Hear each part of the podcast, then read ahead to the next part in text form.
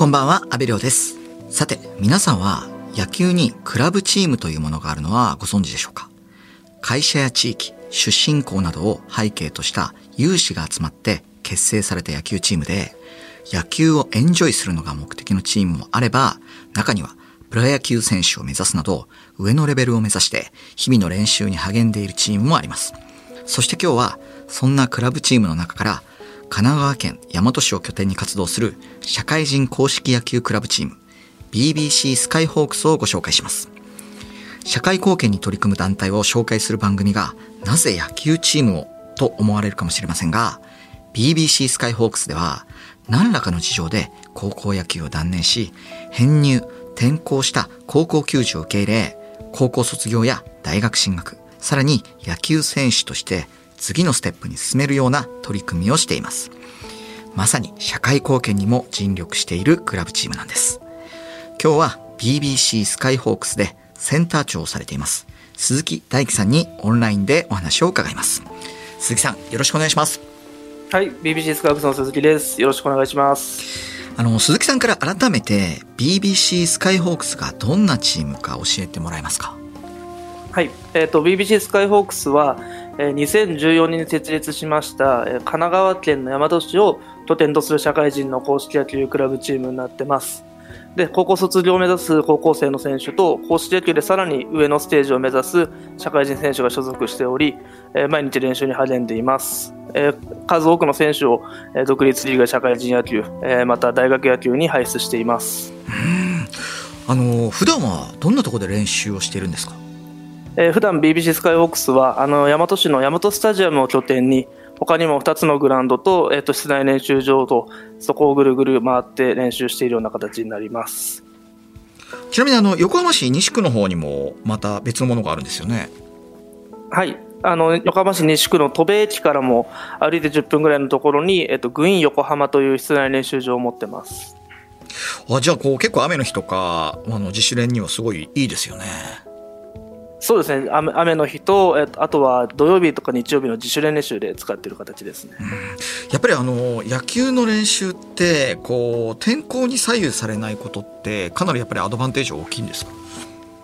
そうですね、やっぱり雨が降ってしまって練習がないとか、走り込みしかできないっていうチームさんがほとんどだと思うので、そんな中でバッティング練習ができる、キャッチボールができるっていうのはすごくありがたいことだと思います。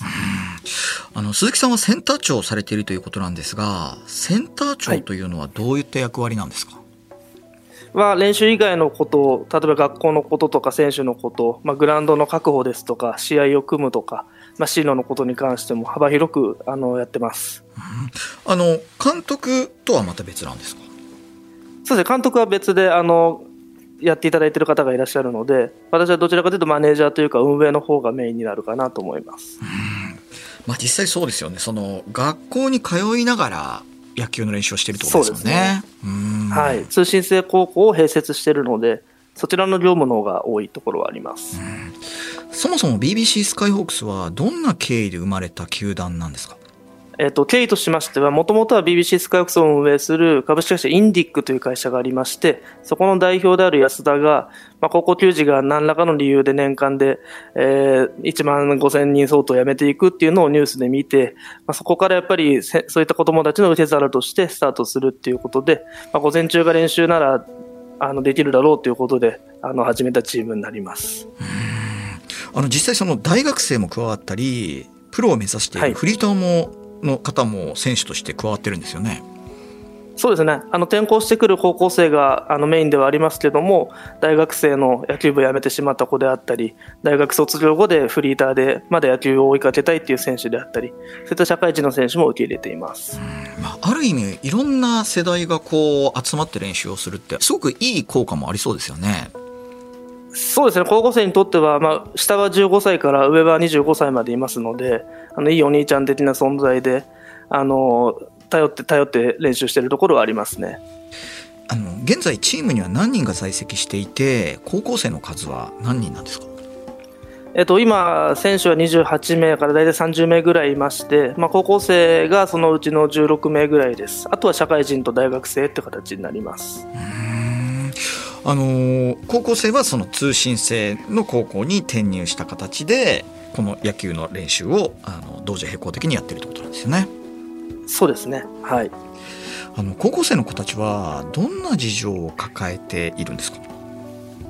やっぱり元いた高校を辞めた子の事情としましては、えっと、他の選手たちとの人間関係のトラブルであったり、まあ、先輩後輩ももちろんそうですし、指導者、監督、コーチとの、えー、まあ、合わないとか揉めてしまったとか、まあ、自分が悪いことをしたっていう子もいますし、人間関係に悩んでっていう子も多いですし、あの、本当にそれぞれ様々な理由で来てくれてます。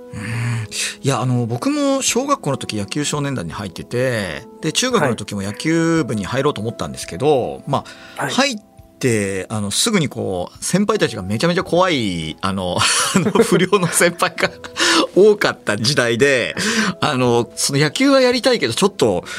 ちょっと怖いなみたいな 感じになってやめちゃった記憶があって、まあそこで僕の野球人生はこう終わってしまったんですけど、まあ、あの、よく考えると、なんかそういった、なんだろう、たまたまそのの人間関係で野球を断念しなきゃいけないって本当はちょっとおかしなことですよね。そうですね。やっぱり高校野球だとどうしても高校野球以外に選択肢がなかったりするので、やっ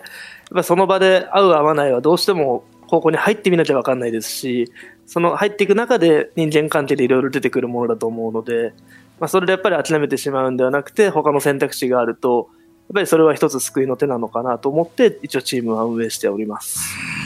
実際指導に当たるスタッフの方はどういった方々で、指導の際に心がけていることってありますか、はいあの将来プロ目指すっていう子も多いので、あの監督は元ヤクルトスワローズの副島幸太さんに監督をしていただいて、あとはコーチはジャウス内藤さんと宇佐美さん、どちらも元ヤクルトの選手なんですけども、えっと、プロ野球選手が指導に当たってくれているので、で練習自体も木製バットを使ったりですとか、まあ、高校野球より上のステージを目指しているので、そのあたりのことも監督、コーチから教わりながら、礼儀作法だったり、社会常識とか、そういう人間教育にも力を入れながらっていうのをお願いしています。いやなかなかそうそうたるメンバーでなんか野球をプレーするあの生徒たちにとってもすごいこうワクワクする世界なんじゃないですか。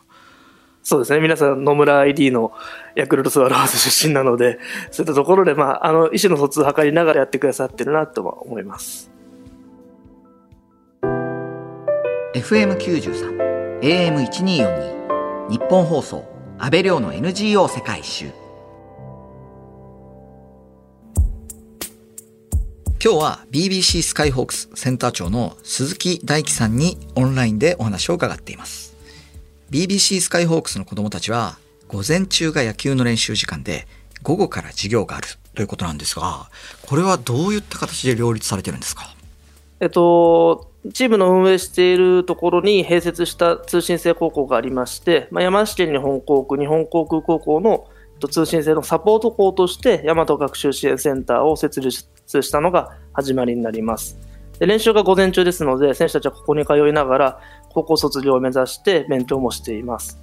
あとは、あの、一人一人の希望進路に向けてですね、あの、何とか進路実現できるように、心身ともにサポートしていければなっていうところです。あの、希望する子には、寮にも入れるそうですが、そうですね。あの遠方の選手も多いのでそういったあのどうしても通えない選手たちには学生寮を紹介して朝晩食事がついた寮ですのでそこであの自分の生活っていうのもしっかりと形成しながらっていうところでやっています、うん、あの遠方の子っていうことなんですけれどもどういったところから、はい、あの参加している子がいるんですか？えー、と今ですと新潟とか岐阜だとか愛知だとかですね。で過去はもう本当に北海道から沖縄までもう幅広くいたのでそういった子たちの寮生活をしながらっていうところですね。いやでも日本中のこうなんだろうその高校でちょっとうまく人間関係いかなかったけど野球をまだ続けたいよっていう人たちがこう BBC スカイホークスにこう集結してるわけですよね。そうですね全国から来てくれてますね。なんか一つの漫画になりそうな 世界観ですよね。ぜひ誰か書いてくれればあのチームを立ち上げて7年ということなんですけれども BBC スカイホークスを巣立っていく若者たちの進路はいかがですか？はい、えーと、それぞれのあの希望進路に添えるように、まあ、大学に入学する子だったり、まあ、専門だったり社会人として働く子、まあ、野球も続ける子もいますしプロ野球を目指すっていう子も独立リーグに行く子なんかも多いです。あの進路は様々ということなんですけれども鈴木さん今、はい、BBC スカイホークスで注目の選手って誰かいますか？今ですともうこの3月に卒業する高校3年生ですけどもスカイホークスのピッチャーで渡辺一成君はあのプロ野球の方からも結構注目されて148キロぐらい投げる子なのでその子は楽しみですね。148キロってもう剛速球じゃないですか。そうですね。しかも左のピッチャーなのでかなり速い部類に入ってると思います。すごい逸材ですね。あのー、BBC スカイホークスに入ってから頭角を現してるんですか？そうです。もともともちろんポテンシャルのある子だったとは思いますけどもやっぱり人間的な部分の成長だったり、まあ、そこがやっぱり野球につながってきて、まあ、これから大学に行きますけども4年間なんとか頑張ってあの自分の思い描く将来を実現してくれたらなと思います。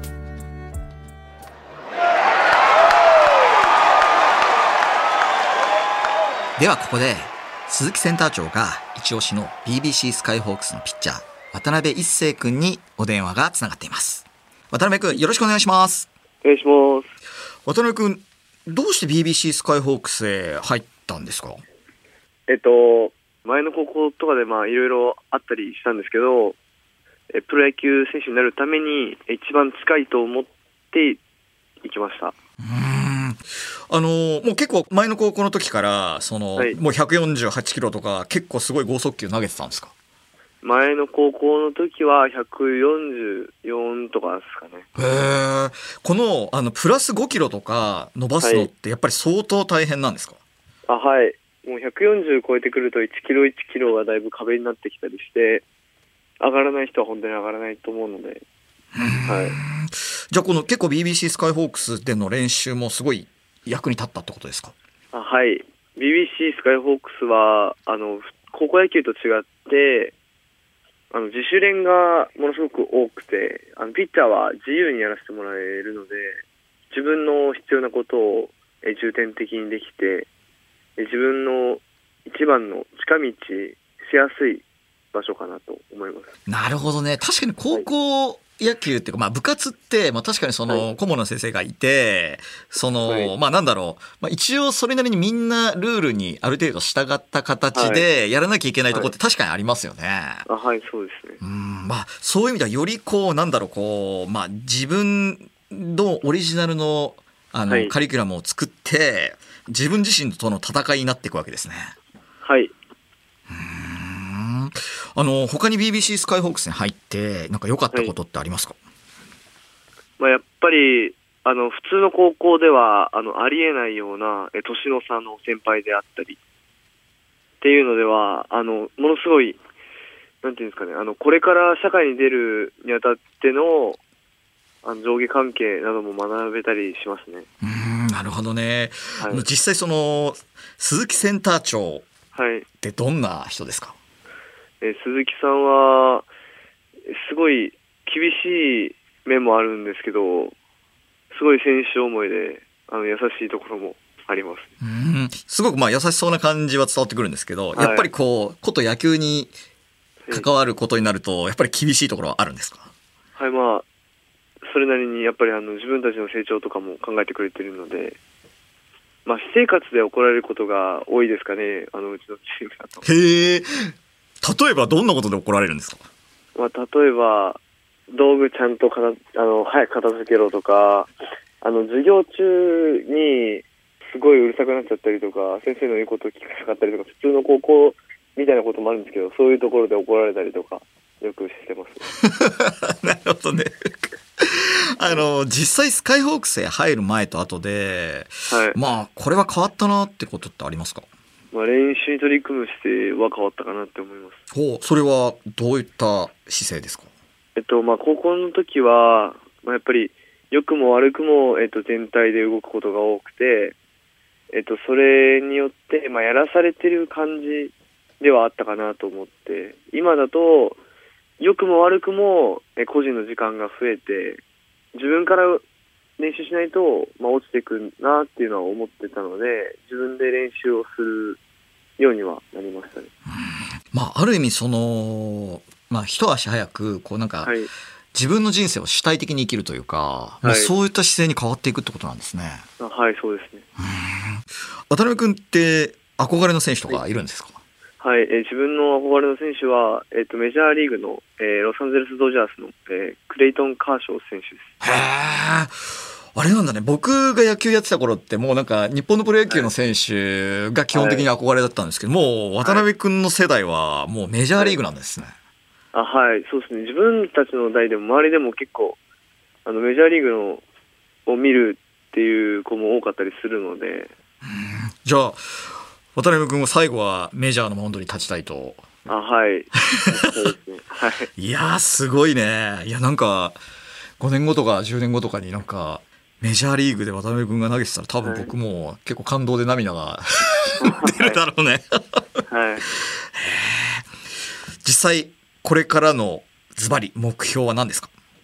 えっと、目標は自分はあの大学の方に進学するので、大学に貢献できるような選手になることと、4年後、えドラフトに、えっと、選ばれてプロ野球選手になることかなって思います。ぜひ、頑張ってください。はい。BBC スカイホークスの渡辺一世君。いやー、僕も応援してます。頑張ってください。はい。ありがとうございます。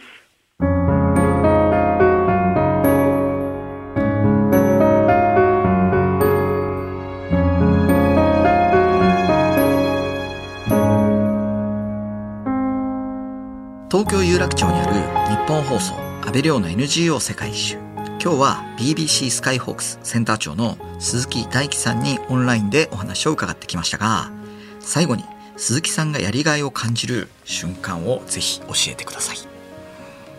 はい、えーやりがいはやっぱり日々感じてることが多いですけども、まあ、一日の練習が誰も怪我なく終わったことだったり、まあ、あとは選手がやっぱ卒業するとき、進路が決まったときっていうのはすごくやっていてよかったなと思うようになりました。いやーでもまあ多分日本中でまあ高校でこう野球を断念しちゃってでも本当は野球続けたいなってこう多分たくさんいると思うんですけどはい、多いと思います。鈴木さんからぜひこうメッセージを やっぱり一番は高校野球をやりきって、その後、あの自分たちの思う進んでくれるのが一番いいですけども、やっぱりなんか悩んだ時とか、あのもし環境を変えたいなとか、まあ、心身ともに崩れてしまう前に、なんか一つそういう選択肢が与えられたなと思う思うので、もし何かあれば、受け皿として活動できればなと思います。じゃあそういった子はもう BBC スカイホークスに連絡を取っていいってことですねあの、添削してください。鈴木さん本当にお忙しいところどうもありがとうございましたはい、ありがとうございました。BBC スカイホークスに興味がある方は公式ホームページをご覧ください。次回は BBC スカイホークスを運営する株式会社インディック代表取締役安田敦さんにスタジオにお越しいただきお話を伺います。BBC スカイホークスの選手たちが練習をしている室内練習場グイーン横浜もインディックが運営する施設です。ここまでのお相手は阿部亮でした。